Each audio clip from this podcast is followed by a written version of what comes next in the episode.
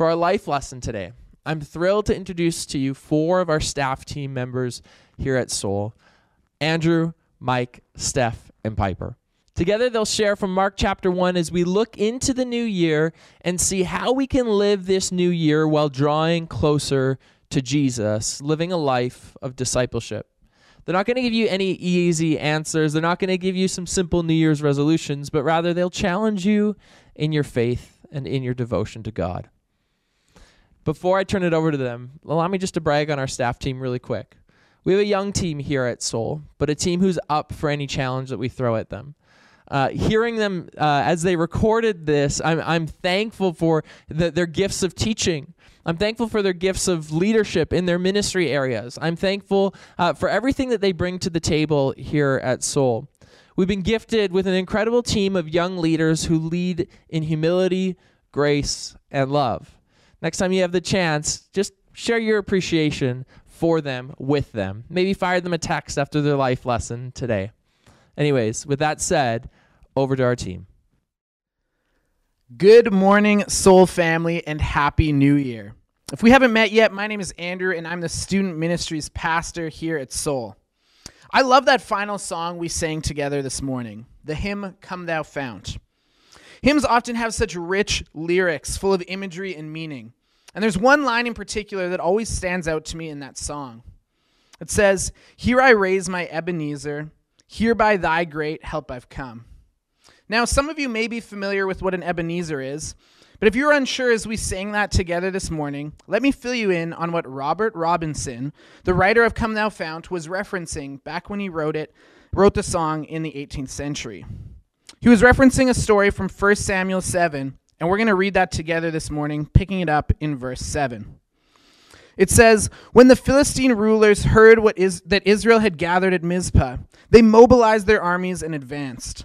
The Israelites were badly frightened when they learned that the Philistines were approaching. Don't stop pleading with the Lord our God to save us from the Philistines, they begged Samuel. So Samuel took a young lamb and offered it to the Lord as a whole burnt offering. He pleaded with the Lord to help Israel, and the Lord answered him. Just as Samuel was sacrificing the burnt offering, the Philistines arrived to attack Israel. But the Lord spoke with a mighty voice of thunder from heaven that day, and the Philistines were thrown into such confusion that the Israelites defeated them. The men of Israel chased them from Mizpah to a place below Bethkar, slaughtering them all the way along. Samuel then took a large stone and placed it between the towns of Mizpah and Jeshanah. He named it Ebenezer, which means the stone of help, for he said, Up to this point the Lord has helped us. So the Philistines were subdued and didn't invade Israel again for some time. And throughout Samuel's lifetime, the Lord's powerful hand was raised against the Philistines. By placing this Ebenezer, which meant stone of help, Samuel wanted the Israelites to remember not just for a few days, but for years, for decades, and for generations. He wanted them to look back at the stone as a reminder of how God had come to rescue his people when they humbled themselves before him. They were vulnerable with their enemies approaching, and they didn't deserve God's rescue, having repeatedly been unfaithful to him. But God didn't leave them. He continued to love them, to be faithful, and he rescued his chosen people. I don't know what your year has been like. I think that for many people, it's been a difficult year. And understandably so. I, I relate to that. In many ways, this has been the hardest year of my life. However, I wonder no matter what your year's been like, what your Ebenezer moments have been. I'm not asking you to ignore, neglect, or try pushing down the difficulties or hardships that this last year has brought. But I do think that in times of difficulty or busyness, which is where we often find ourselves, we can have a hard time remembering God's faithfulness. And it's in those moments that we need to remember what God has done. We need our own Ebenezer. We need to take a step back and reflect on where God has been at work, where He's carried you through, and, and all the things He's done for you and the things He's given to you. Soul family, as we turn the page on a new calendar year, I encourage you to remember Take some time, maybe write it down or talk it through with those closest to you. Don't just go new year, new me, or try to write off last year as a COVID year. Rather, start this new year by remembering what God has done. Maybe even find something to be your Ebenezer, a reminder for when times inevitably get difficult again. That's our first of four ways to approach 2022 with Jesus to remember. And what should our response be when we remember what God has done? I believe that our response should be one of celebration and thanksgiving. Jon Tyson says this about celebration as a response to our cynical culture, or a culture where we just assume the worst about everything and everyone. He writes, I know it may seem like an interesting juxtaposition celebration and cynicism. Why not joy resisting cynicism or hope resisting cynicism? But celebration is explicit. It's defiant. Not only does it recognize who God is and what he's doing, but it also calls for a response. Celebration is a godly defiance in a culture of doubt. He goes on to write that we often talk about spiritual disciplines as key to our faith. But could it be that in a cynical world like ours, the key is not the celebration of discipline, but the discipline of celebration? Making sure we commit to celebrating the good God that we serve. I think Jon Tyson might be onto something.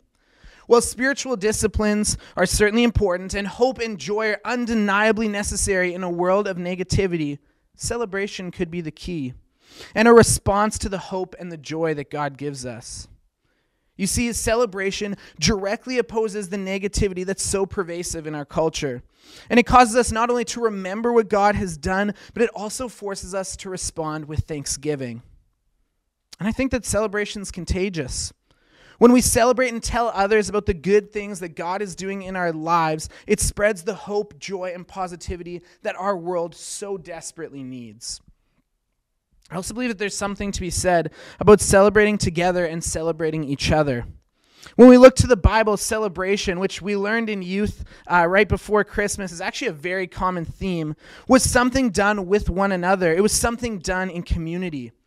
The Israelites actually had all sorts of celebrations and festivals where they remembered together what God had done for them. And the Bible is full of exhortations to build each other up rather than tear each other down. In 1 Thessalonians 5, verse 11, it says, So encourage each other and build each other up just as you are already doing. So there's all sorts of things to celebrate within our community.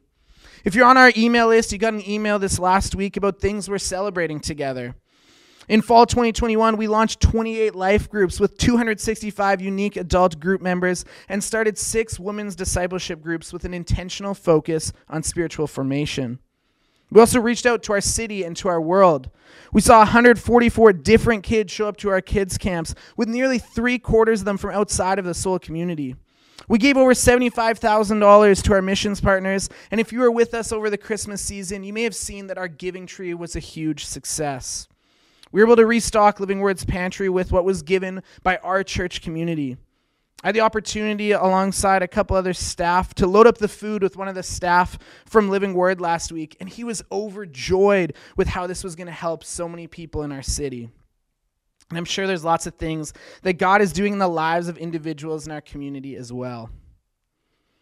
Soul, whenever we take time to celebrate, whether personally or communally, we are bringing the glory of God into the brokenness to the world around us. We're accurately representing the God we serve and offering tangible grace to the whole world.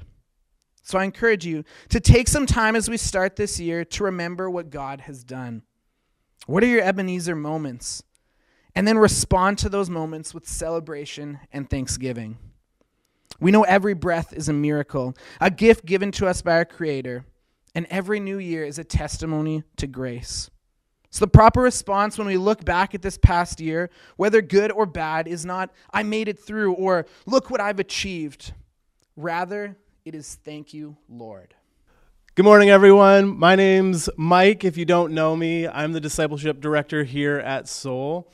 Moving on from what Andrew just spoke on concerning the importance of remembering and how it should lead us to celebration and thanksgiving, we're going to now look at the act of repentance. If you have your Bibles, head to the Gospel according to Mark, where we'll look at chapter 1, verses 14 to 15.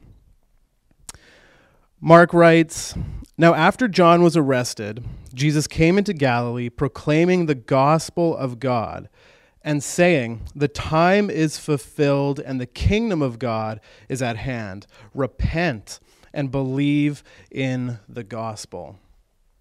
Now, The word repent has been, for quite some time now, one of those Bible words that's lost its original meaning and been replaced with something different.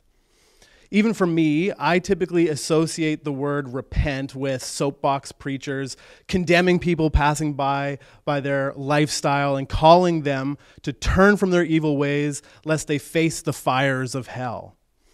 I've only experienced this, though, in movies about some end of the world event, but I know there are people who have experienced this word in this way firsthand. This word's been used as a means to point to the bad in people's lives and to the bad eternal destination they face if they don't change.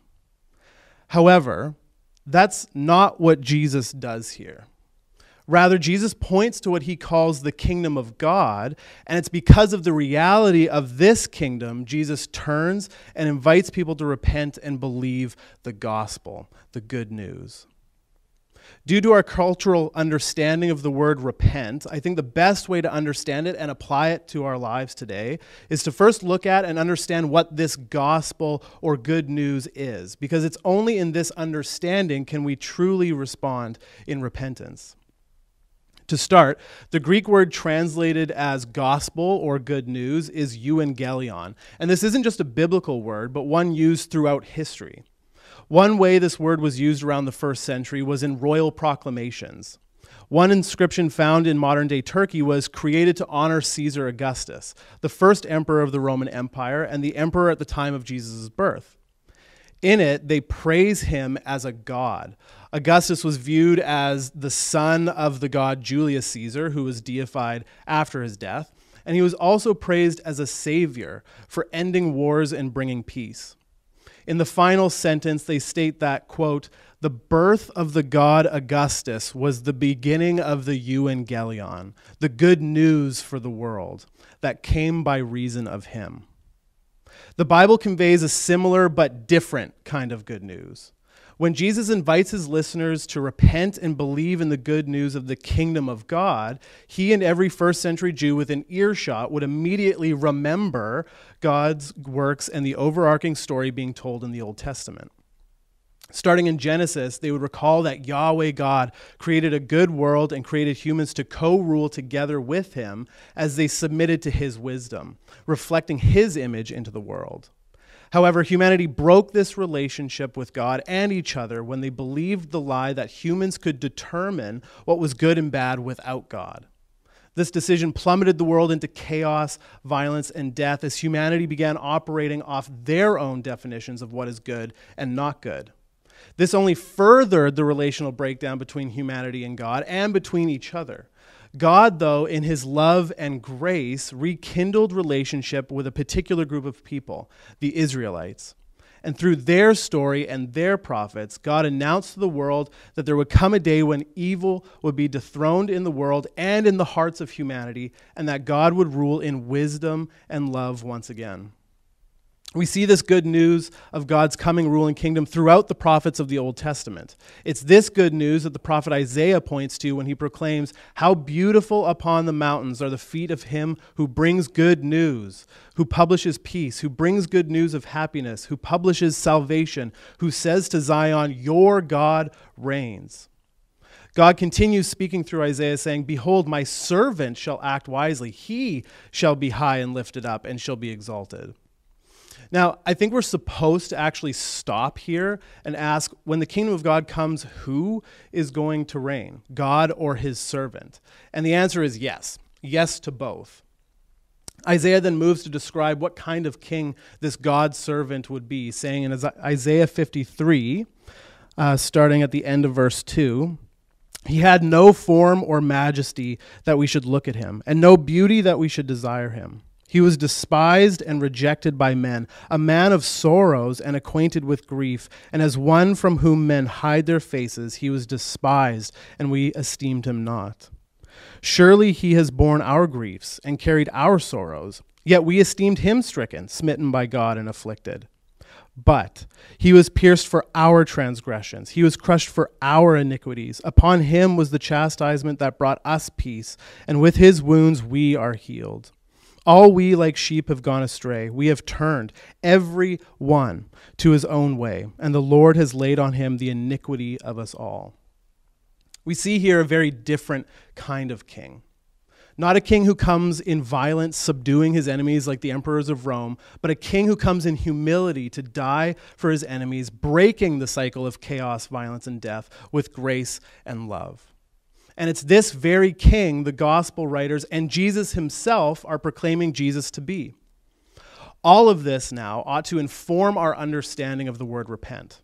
The proclamation of a new king in charge means a new way of life. And when Jesus invites his listeners to repent and believe in this good news, he's presenting a choice to continue living under the rule of the kings and kingdoms of this world, or to repent and return to God, choosing life under the rule of the true king and savior of the world, the God servant Jesus of Nazareth. Today, the kingdoms of this world look different than a physical kingdom like the Roman Empire, but its effects of broken relationship with God and others are the same. If we live with ourselves or something other than Jesus at the center of our lives, we are living in a kingdom contrary to the kingdom of God, and the choice Jesus presents here is for us. If you don't consider yourself a follower of Jesus, to repent means taking that first step and recognize Jesus for who he is the true King of the world who offered himself so that we might find freedom from our destructive ways by living life in God's kingdom. For those who are followers of Jesus, repent means continuing the process of rooting out the areas of our lives that don't align with Jesus and his way of kingdom living.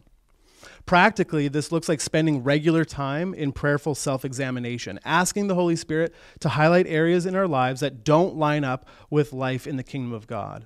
And when he reveals something in our lives, we're called to humbly repent by submitting to his rule and way of living rather than our way and the world's. And this process can't stop here by simply becoming aware of an area of life out of sync with Jesus. The Spirit wants to draw us further, and He can do so in many ways. But a common way is through confessing these things to another trusted follower of Jesus, and then actively taking steps to turn from this false way of living and begin to live as citizens of the kingdom of God as He seeks to renew every area of our lives. So, Soul Sanctuary, the time is fulfilled, and the kingdom of God is at hand. Repent and believe in the gospel. Thank you so much, Mike, for all that you shared. If we haven't met, my name is Steph, and I am the worship director here at Soul. So I grew up in Northern Ireland, but I've been in Canada now for about four and a half years, It'll be five in July. So I lived in Ontario for two years, and then in July of 2019, I moved to Winnipeg. And when I moved here, I had two suitcases full of clothes, I had a bike that had been given to me, and I also had a box of books. And I didn't really have a lot because my stay in Canada was only meant to be 10 months for an internship. But so, like, accumulating furniture wasn't something I, I, I did. But one of the first things I bought after moving here was this really cute IKEA nightstand. I was so excited about it, but in my excitement, I actually forgot that I would have to build it myself. Thankfully, one of my upstairs neighbors, she agreed to help me, but even with her help, it was still this long, laborious, tedious process. And I know what you're thinking, like, Steph, this is an IKEA build. It's pretty straightforward. You just need to follow the instructions and and we did for the most part but after a couple hours my nightstand was almost perfect. Everything except the bottom drawer. So my roommate and i we decided ikea they have given us faulty parts and we just called it a night. In my inexperience of building any type of furniture not even thinking ikea i expected this to be a 20 minute job. But it took us way longer than we anticipated it was putting things together, then going back to the instructions, and then putting another piece together, and then repeating that process. And I wonder if you've ever felt like that in your walk with Jesus. That transformation and renewal should be this instantaneous thing when in reality it's building, then going back to the instructions and building some more and then going back to the instructions. If you got your Bible, turn with me and we're gonna pick we're gonna pick up where Mike left off in Mark chapter one, verse sixteen, and it says this. One day, as Jesus was walking along the shore of the Sea of Galilee, he saw Simon and his brother Andrew throwing a net into the water, for they fished for a living. Jesus called out to them, Come, follow me, and I will show you how to fish for people. And they left their nets at once and followed him. A little further up the shore, Jesus saw Zebedee's sons, James and John, in the boat repairing their nets. He called them at once, and they also followed him, leaving their father, Zebedee, in the boat with the hired man. There are a couple ideas that I want to pull out of this passage, and all of them revolve around this idea of renewal. The definition of renewal means to make new, to restore to freshness, vigor, or perfection.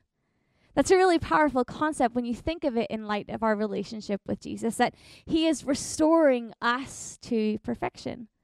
If we look at the words He actually speaks to Andrew and Simon, He says, Come follow me, and I will show you how to fish for people. Right at the start, notice Jesus' words are a direct invitation Come follow me. It's this invitation into something that is completely new. But with that invitation into the new, there is a call to leave behind the old. And to be renewed with Jesus means to forsake. It means to forsake our old ways, the ways of the flesh, and choose to pursue the path that He has for us. Often I think we read these words that Jesus speaks to disciples here, oh, and we only see the radical call for them to leave their livelihood behind, but there's also something to be said that Jesus is asking the disciples to allow their identity, their status, their worth to be determined in relation to Him. And that is what He asks of us as well. In culture, on social media, and even in our closest relationships, we're often pulled a million different directions. We are told who we need to be and how to live. However, the call of Jesus is to live counter to that to let His Word and His presence transform us and inform us of who we are and what our purpose is. It is to forsake the empty promises of earth and live a life that is in pursuit of the kingdom of God. A life that pursues biblical goodness, gentleness, kindness, love, peace, and self control. In Romans 12, we read this it says, and, dear, and so, dear brothers and sisters, I plead with you to give your bodies to God because of all He has done for you. Let them be a living and holy sacrifice, the kind he will find acceptable. This is the true way to worship him. Don't copy the behavior and customs of this world, but let God transform you into a new person by changing the way you think. Then you'll learn to know God's will for you, which is good and pleasing and perfect. A significant proportion of who we are is determined by our thought life. What we think and how we think matters. And that's one of the reasons why God speaks it so directly in Scripture. The word for transformation or transform that is used here is describing a metamorphosis. It's a glorious transformation. How? Uh, however, it is a transformation that requires us partnering with the Holy Spirit, living in submission to His authority and His word. It's a gradual process. Notice Jesus' words to the disciples in the book of Mark I will make you fishers of men. It's not that once they decide to follow him, they understand everything completely. If you actually look at Jesus' interactions with the disciples in the gospel, frequently he is teaching, correcting them, and leading them in new ways of thinking. And it's the same for us today. Part of the process of renewal is this act of trust. It's difficult to move from the old to the new if you don't trust the one who is asking you to do so. Following Jesus means trusting and believing that his way is better than what the world can offer. And without assuming too much, I wonder if that is what Andrew and Simon Peter saw in Jesus as he extended his invitation to them. That somewhere in that call, there was a better way than what they had been offered before. In my own life, I'm actually learning a lot about what trusting God looks like. And the more I learn, the more I recognize that trust is something, much like my IKEA nightstand, that is built. It's a muscle that needs to be strengthened. Trust, it comes with practice. And some of the practice, practical things that help us to build that trust are consistent practices, such as spending time in Scripture, spending time in private worship, and being obedient to the things that God asks you to do. Part of this process of being made new is also called to persevere and pursue. If we look back to my escapade building my IKEA nightstand, we had some instances of, oh, this part doesn't go here, or, oh, what did the instructions say again? Our Christian walk can often be like that. We feel we get it wrong, but that does not mean that God is done with us, but rather we decide to keep going, knowing that God will continue his good work in us until we are complete as we partner with him. Renewal is lifelong, but it's also instantaneous. We are made new in Christ, but we're also being made new. Is because of this we are called to press on in a world that feels like it's getting more exhausting by the day.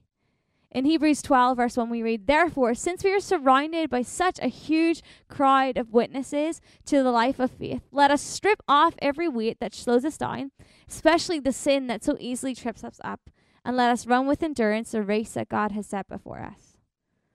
It can be so common for us to sit and listen to a Sunday morning message, and that's where it stops. Even more so, I would argue with Church Online, you know, you can just bring out your phone and scroll Instagram. However, for us to strip out every weight that slows us down, it means actually putting the Word of God into practice. So, what does it look like this week for you to love your neighbor? What does it look like for you to make your faith your own? Because that's what renewal looks like. It is moving beyond hearing, it is trusting, it is persevering. It's the process of faithful practice over a long period of time. Good morning, everyone, and a happy Sunday. My name is Piper, and I lead our Young Life Junior High Youth Ministry on Friday nights and Sunday mornings. So, shout out to all the Young Life students joining us online this morning. Thank you to Pastor Andrew, Mike, and Steph for teaching us on the first three ways that we can become closer to Jesus as we enter this new year of 2022. But moving on from remember, repent, and renew, the fourth R this morning is rest. The culture we live in promotes busyness, especially around the start of a new year. If you're someone who takes breaks and rests, then you can be viewed as lazy or not working hard enough because our culture equates busyness with success.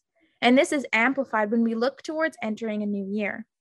In my own life, I definitely like to keep busy I like to jam pack my schedule full of activities. And I do this because I also used to see laziness, see rest as laziness. I can remember back to my first year of university when I was committed to a number of different things. And this time it was very busy for me. And I loved it because I felt very useful and successful. And while sometimes you can love being busy and you can feel very productive because the culture around us promotes busyness, but if you choose to not take intentional breaks and moments of genuine rest, then you will become exhausted. And this is so true in my own life. When I'm striving for good grades, taking on extra responsibilities, signing up for extracurricular activities, or spending the holidays constantly busy with something, the things that suffer are those of modeling agape love to my neighbor.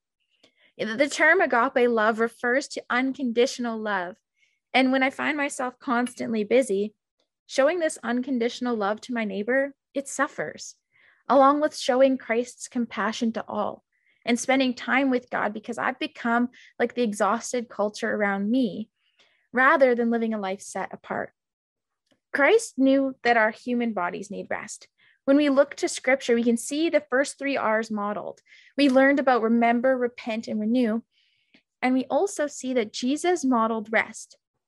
In Mark 1, verses 35 to 38, it says this Very early in the morning, while it was still dark, Jesus got up, left the house, and went off to a solitary place where he prayed.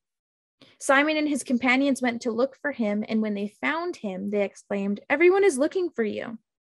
Jesus replied, Let us go somewhere else to the nearby villages so I can preach there also. That is why I have come. You see, in the midst of Jesus's ministry, when he was teaching, preaching, performing miracles, and spending time with his disciples, Jesus took time to rest.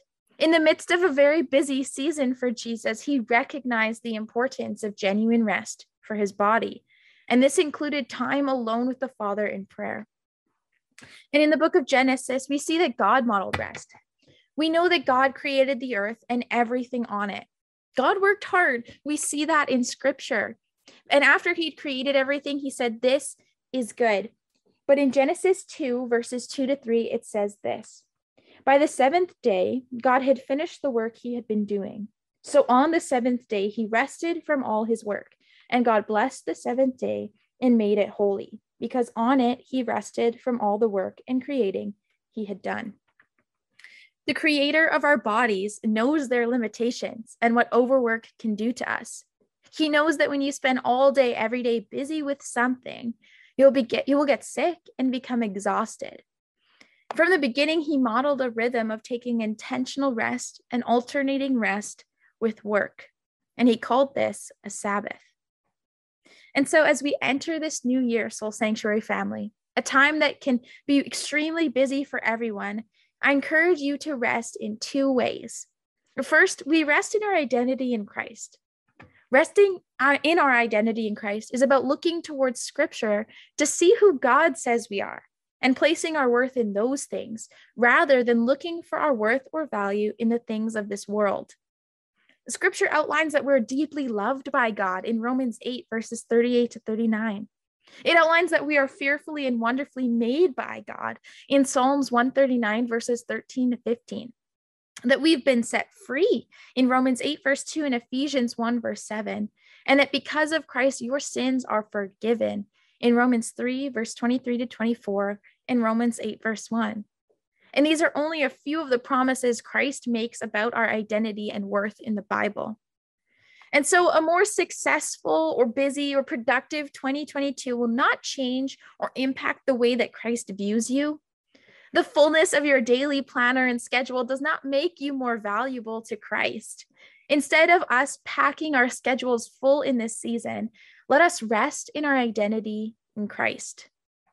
And the second form of rest is physical rest we can remember that rest is, is not a sign of weakness or laziness, but something that Christ models to us in scripture because our bodies, they need physical and genuine rest.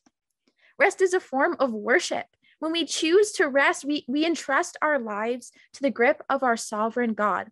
To sleep is to say that we're not God and that the world can go on without us. And so, in this season, Soul Sanctuary family, when you find yourself molding to the culture of busyness, remember that our Creator knows our bodies need rest, and He modeled this for us in Scripture. As we make plans for 2022 and look forward to this new year, let's remember to rest in our identity in Christ and take moments of physical rest to be able to effectively model agape love to our neighbor, show compassion to all, and live a life set apart from the culture around us. Let's pray together. Father, we thank you for all that you've done for us and all that you continue to do for us, Jesus. We pray that as we enter this new uh, new year, God, that you would just highlight to us the areas where we can become closer to you, God. And we pray these precious things in your name. Amen. In ancient times, the one who gave the blessing extended his hands, and those receiving the blessing did likewise.